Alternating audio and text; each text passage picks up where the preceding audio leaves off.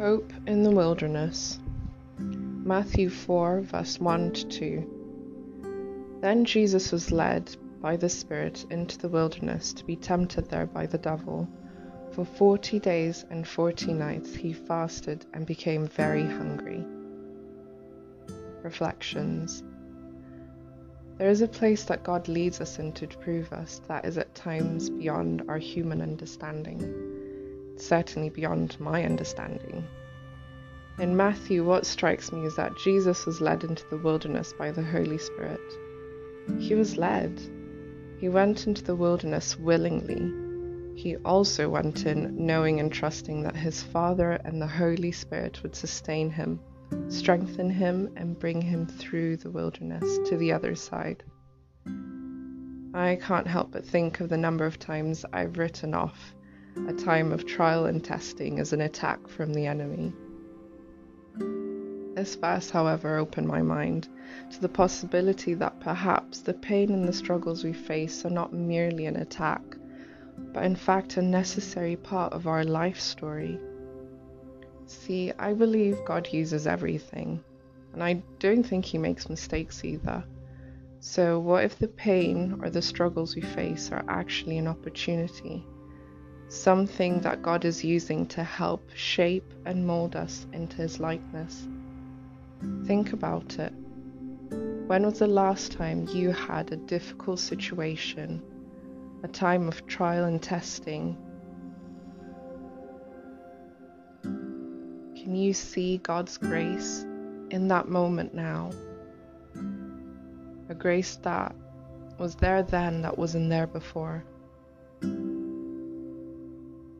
John 15:3 says that he prunes back every branch that is grape bearing, so it will bear even more fruit. So perhaps there is a place for hardship and pain, for trials and testing in our walk of faith.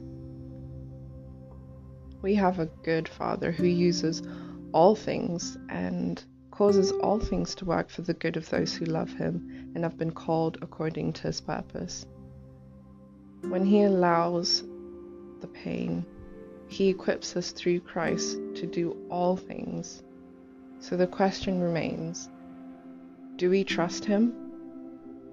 When we cannot make sense of what's going on, when it really hurts, when the fear and the doubt starts to close in, do we allow it to wash over us, to dictate the way we live, what we say, and what we do? Or do we take captive every thought and make it obey Christ? Isaiah 41:10 says, "Don't be afraid, for I am with you.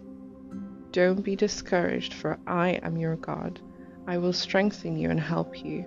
I will hold you up with my victorious right hand." Do we believe when God tells us that he is with us or that he is our God? Think about it the God of the universe is with you.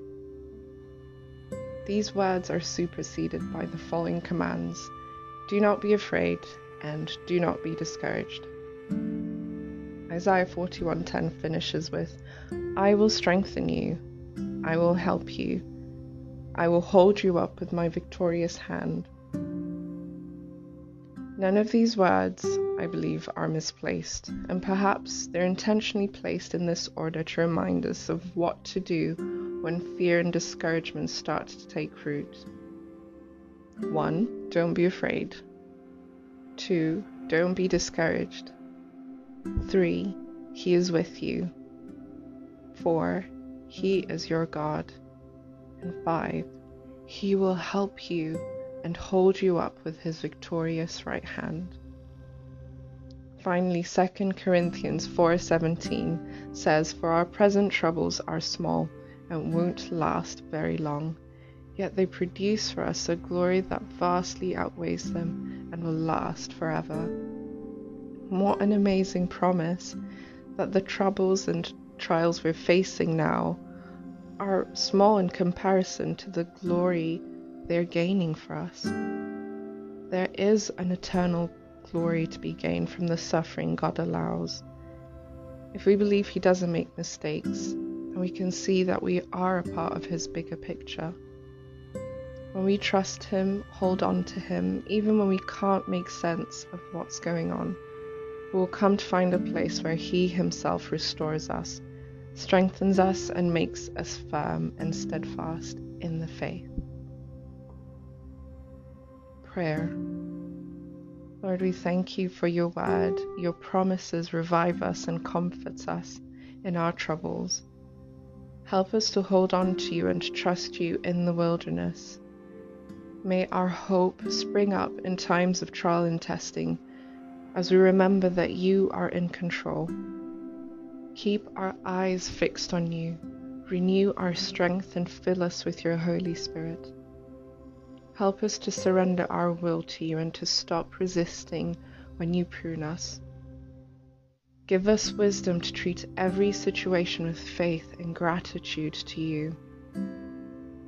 Psalm 52 8 says, And I am an olive tree growing green in God's house.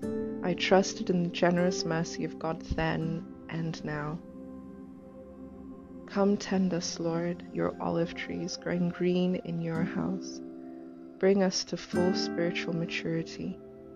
You know the exact conditions we need to reflect your glory. We trust you.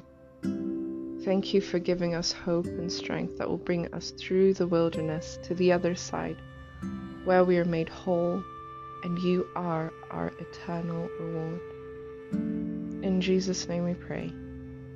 Amen.